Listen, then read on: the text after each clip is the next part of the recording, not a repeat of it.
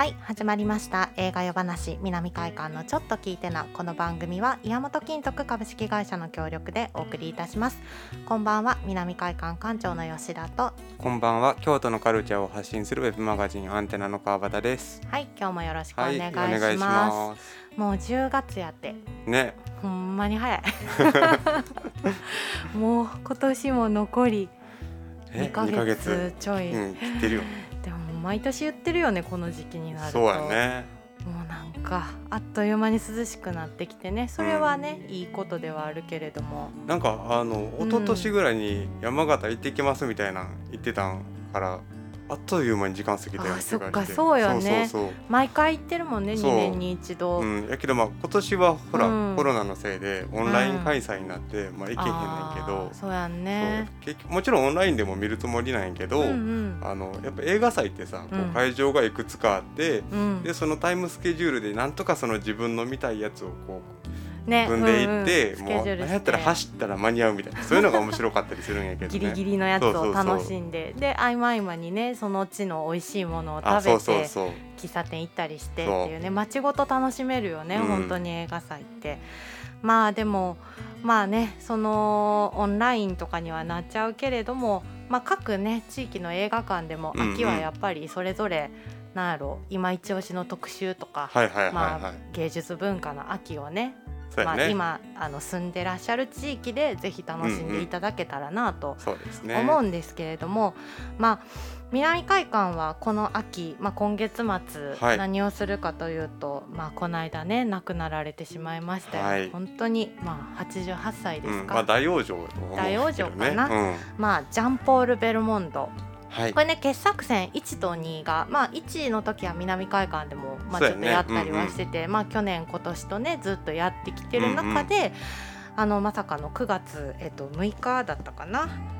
そう9月6日にまあベルモンドさんお亡くなりになられまして、まあ、南海館でもともとこの秋に1と2全部一気にやろうとしてたんですよ。まあ、あの思わぬ追悼上映になってしまったなというところで、ねうん、本当にフランスを代表するね名優と言いますか。いやだって、うん、ねまあ、もちろんその「勝手に仕上がれ」とかさ、うん、ああいう、まあ、ヌーベルバーグ系を語る上で絶対必要な俳優さんで。うんでもそれだけじゃないぞっていうのがこの特集上映でね。そう今回ね、うん、あのあれやんね。長らくその映画館ではかかってなかったものとかそのまあ一部 DVD 化されてたりもするけれどなかなかえなんか見ることができなかった作品群が今回その傑作選12でね一挙上映されてたんですよ。合計じゃ13本やるってこと？そうそうそう。うちではちょっと13本長きにわたってやろうかなとは思ってるんですけれど、うんうん、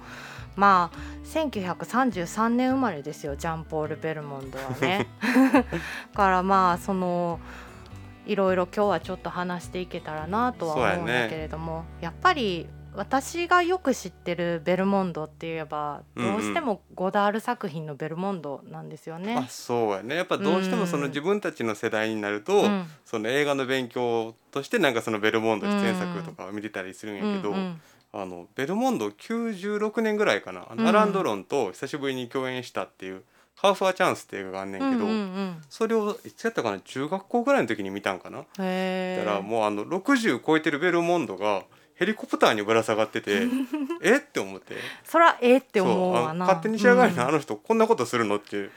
のが。でそこで初めてこの人アクションできんねやって分かったんや。で、うん、こうなんか昔の本とか読んでいったら、うん、なんかむちゃくちゃベルモンドいっぱい出てるけどこれ見る方法なくない、みたいなのがいっぱいあって、うんうんうん、でまあ結構今回の特集上映で自分も初めて見れたみたいなの結構あってさ、うん、すごい興奮してたよねいやもうこれは大興奮ね。だからやっぱりその自分は大学の時に「勝手に仕上がれと違いピエロ」を見て、うんうん、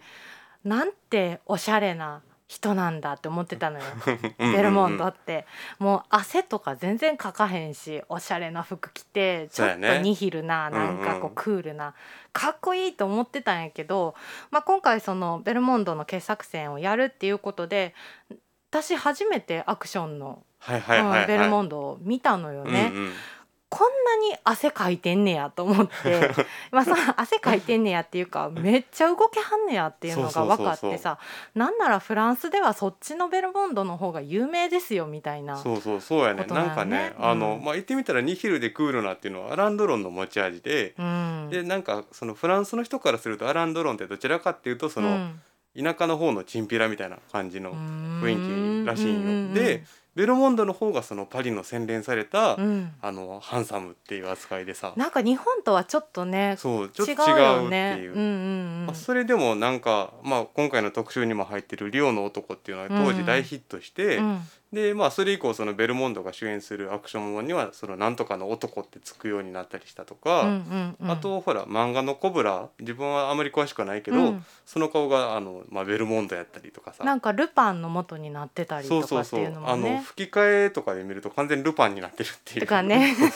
そうそう っていうのもありながらも。ただやっぱりその一番最初そのまあベルモンドをドンとこう世界に知らしめたのはやっぱりまあゴダールの「勝手に仕上がれ」のあたりだったとは思うよね。でまあその後いろいろまあ出ていく中でまあ今回でやる作品だったら大盗賊であるとか、はいはいはい、あとはまあ、えーと、リオの男だから勝手に仕上がれのあと5年後ぐらいにリオの男に出てるんだけどそ、ね。うん、そのリオの男の翌年がキチガイピエロなのよ。うんうんうん。でまあそのリオの男を、まあ、あの今回ねこの傑作選やるタイミングで見て、うんうん、めちゃくちゃ面白いなと思ってさ。これがさほんとすごくて、うん、なんか60年代の映画っていうのが信じられへんぐらい、うん、だって当時って、まだまだその海外旅行とか行けないよっていう,、もうむちゃくちゃお金かかるよって時期に、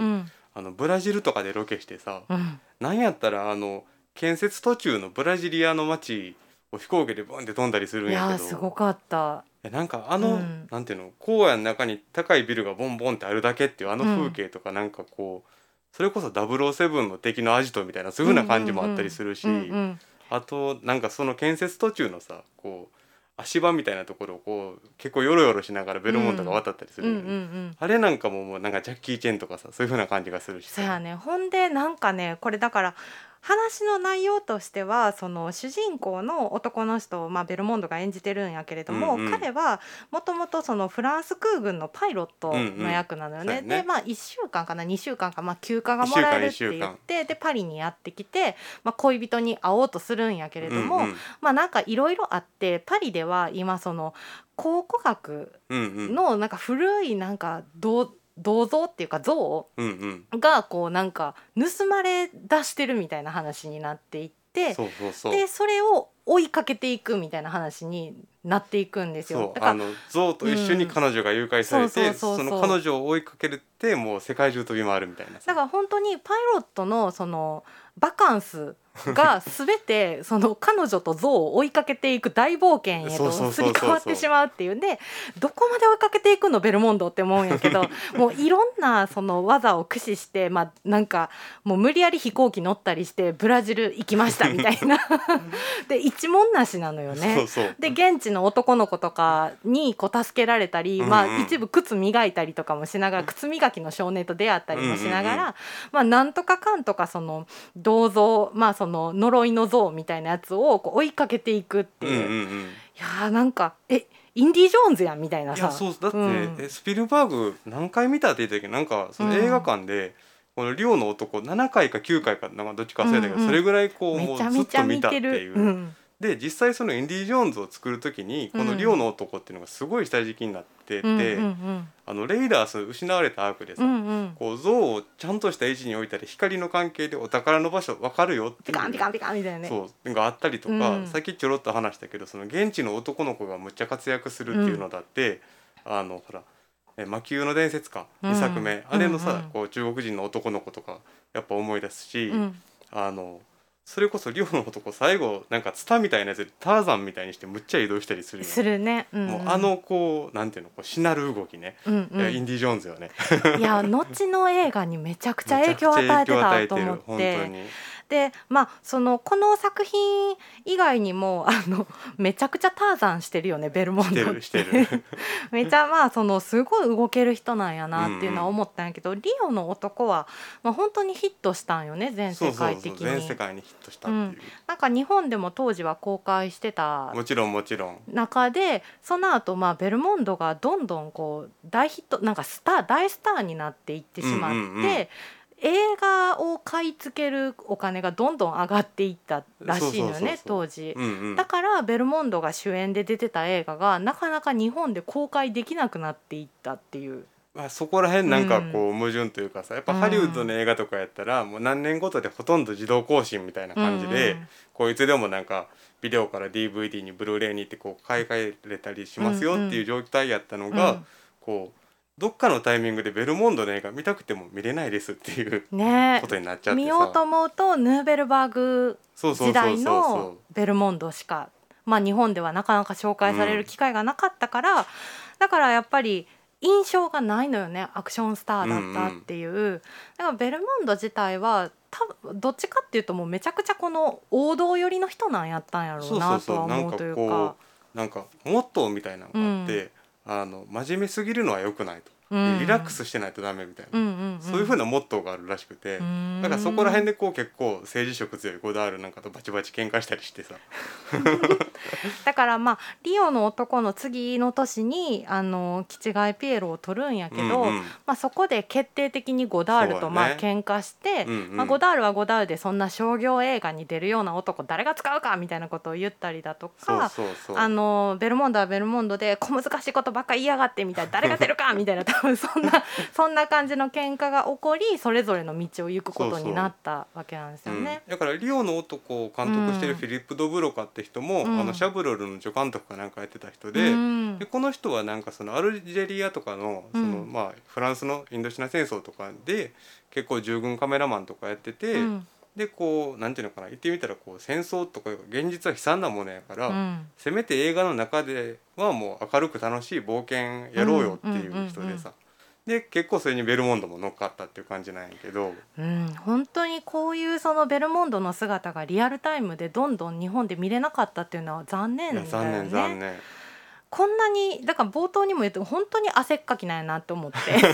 ベルモンドって。だからなんかさやっぱりどうしてもこうスッと済ましてるベルモンドの印象が大きかったから、うんうんうん、こんなにムキムキムチムチ汗だくみたいな泥だらけみたいな印象がなくて、うんうん、そのベルモンドがすごく愛しいのよね。わかるわかる。なんかやっぱりそのどっちかっていうと私はアラン・ドロンとかの方が好きなタイプではあるんやけど、はいはいはい、なんてこう愛らしい人なんだと。うん、本当にチャーミングだなって。ほんで役によって顔立ちも全然違うし。違うよねやっぱり。そう。でまずそのベルモンドの作品を、ヌーベルバーグでしか見たことないっていう人は、まあ、1本目にリオの男持ってくるっていうのはいいかもしれない、うんうん、同時期のベルモンドが実はここまで動ける人だったみたいな。アクションする時になんだろう。自分でやるんよね全部大体。いや本当に。だって何階建てなんやろっていうさ、うん、ビルのこの壁際外の壁際をさ、うんうん、どう見てもそれ滑るでしょっていう革靴でこう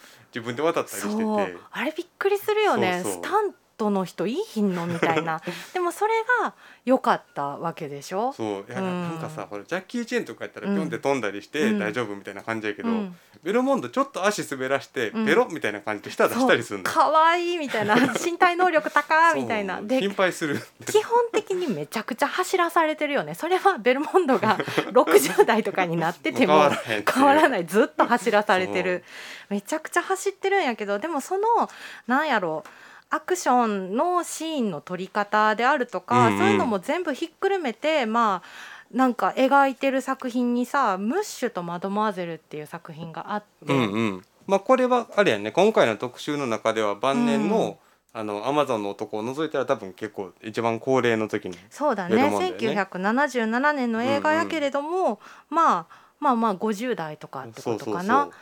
なのにね飛行機の上でやりたい放題やったな。飛行機の上でやりたい放題するしあの本物のライオンと戯れるしみたいな。そう。めちゃくちゃ動物が出てくるのよムッシュとマドモアゼルって。現代ルアニマルやから、ね、そう。動物。っていうね。まあ内容としてはその主人公のベルモントはあのベルモンドはスタントマンの役なんですよ。でスタントマンの恋人がいてみたいな、うんうん、でなんかやっぱりそのやりすぎて事故ってしまって入院とかもしてしまう,、うんでその中でいつもそのカップルでそのスタントマンやってたけど彼女に愛想つかされちゃうのであんたどいたら命いくつあっても足りひんわみたいな感じで。でも結婚しようとしてたのよ直前までは。でももうえらい事故に遭ってしまって結婚が破棄になってしまった時にそのベルモンドは仕事もないしお金もないしどうしようって言ってたら、うんうん、えーと、フランスからやってきたんかな国際的なスターであのブルーノ・フェラーリっていう人がいるんやけど、うんうん、なんとそのブルーノ・フェラーリはその主人公のベルモンドの男と瓜二つっていう設定なのよね。でブルーノ・フェラーリはあの全部アクションとかも自分でやりますよっていうような触れ込みで、うんうん、自分がアクションするシーンマスコミの皆さん見てくださいとか言ってるんやけど。めちゃめちゃビビりなのよ、ね、フェラーリは実は。もう自分ではもう要アクションできひんってなった時に、うんうん、じゃあ差し替えのそのスタントマンを用意しなあかんってなった時に主人公のベルモンドにまあ白羽の矢がこフェラーリそっくりやんみたいな ちょっと衣装着せてかつらかびそっくりやんみたいな感じで、あのアクションのシーンをベルモンドっていうかまあベルモンドが二役やってるんやけれどももう楽しそうにやってんのよねそれもね。そう楽しそうにやってるのよ。ちょっと悪ノリやけどね。そうそうそう。あのベルモえっ、ー、とフェラーリの役はちょっとねあのななよっとしたお姉みたいな役で、うん、でまあ主人公の、えーと、男はマイクっていうんやけど、うんうん、マイクは本当にもうザ・俺みたいな強い俺みたいな感じやから だからそのまあいろいろねその恋人元恋人を助けに行ったりするシーンももちろんあるんやけど、うんうん、その中でなぜかお城の中で動物めちゃめちゃ放し飼いにしてるみたいな設定のお城があってであの忍び込んで夜にその恋人の元行こうと思ったら虎とかライオンに襲われまくるみたいな。いやもうむちゃくちゃよねこのあれどうなってんのって思うよね。象とかさ。そうやなんかもうゴダールと脚本のことで喧嘩したってな有名やけど、うんうんうん、もうムシュとマドモアゼルこれ脚本あるのっていうぐらいむちゃくちゃな映画 むちゃくちゃ。本当にむちゃくちゃ。いやなんかあのやっぱり仕事ない時とかにゴリラの着ぐるみ着てスーパーでこのパスタ買ってくれみたいな広告のねあそれもアクションの仕事なんだねみたいなんとか。結構そのスタントの裏側みたいなとかを見せてくれるっていう。でこの映画でさ監督役で、うんクロード・シャブロルが出てるん。ね。そう。あのシャブロルもやっぱゴダールとかと同時期にヌーベルバーグで活躍した監督なんやけど、うん、こうやっぱりこう娯楽寄りの方におったってゴダールとかからこう批判された監督なんやけどさ、うんうん。うん、なんかこうねいい感じに楽しそうに演出してたよね。そうそう。だからやっぱりそのフランス映画がそういう形、まあ、ベルモンドの主演作がこう日本に入ってこなかったっていうイメージもあって、うんうん、フランス映画といえばこうボソボソ男と女が愛を語り合うちょっと小難しい映画だって思う人が多いかもしれんけど、ねうんうん、めちゃくちゃ娯楽対策やったね。そうそう。そう。本当におしゃれでポップで、うん、もうありえへんぐらい過激なアクションいっぱいあるみたいな映画でさ。そうそうそうそう。なんかこういうふうな映画を見ていったら、うん、逆にあのシティーハンターを実写化したのがフランスやったっていうのがなんかこうなんかスッと、そうそうそう。だからそうアクションの映画への土壌ってめちゃめちゃあったんやっていう。アクションコメディ得意なんやな。得意なんやなって。やっぱ最初聞いた時はえー、なんでって思ったけどそう。だからフランス映画の王道をぜひ見てほしいな、ね、やっぱそこの中心にはベルモンドがいたんだっていう。本当にねスクリーンで見る機会ってやっぱり今回の傑作選が全部終わっていくとなかなかないんじゃないかなと。そうやろね、まあ、やっぱりそのなんだろうゴダールの作品とかたまにねこう、うん、うん。うん、やっぱリバイバルで回ってきたりもするけれどもベルモンドをここまで特集するっていうのはなかなか難しいんじゃないかなと思うので、うん、逆にこれでねもう一回こう映画館で見逃しちゃった人ももう一回見たら、うん、もしかしたら第3弾あるかもしれないそうそうだよ。もっと他にもねいっぱい出てるもんねベルモンド。見たい映画いっぱい。それこそあのシャブロル監督作とかあったりするし、ね、そうやね。あるね、最初期の頃とかさ、まあ、あのジャンポール・ベルモンド傑作選1と2合わせて全13作品、はい、10月22日からちょっとしばらくの間やってますのでね、はい、ぜひあのこの機会にベルモンドの作品を映画館で見てくださいよ。いやぜひこれだってもう映画館向きの映画やから本当に。いや本当もう走ってるベルモンド見るだけで気持ちいい。気持ちいいいけいけっていうそうジャンプの漫画読んでんのかなっていうような気持ちにね させてくれますのでぜひということでこの番組は山本金属株式会社の協力でお送りしました。またお会いしましょう。ありがとうございます。ありがとうございます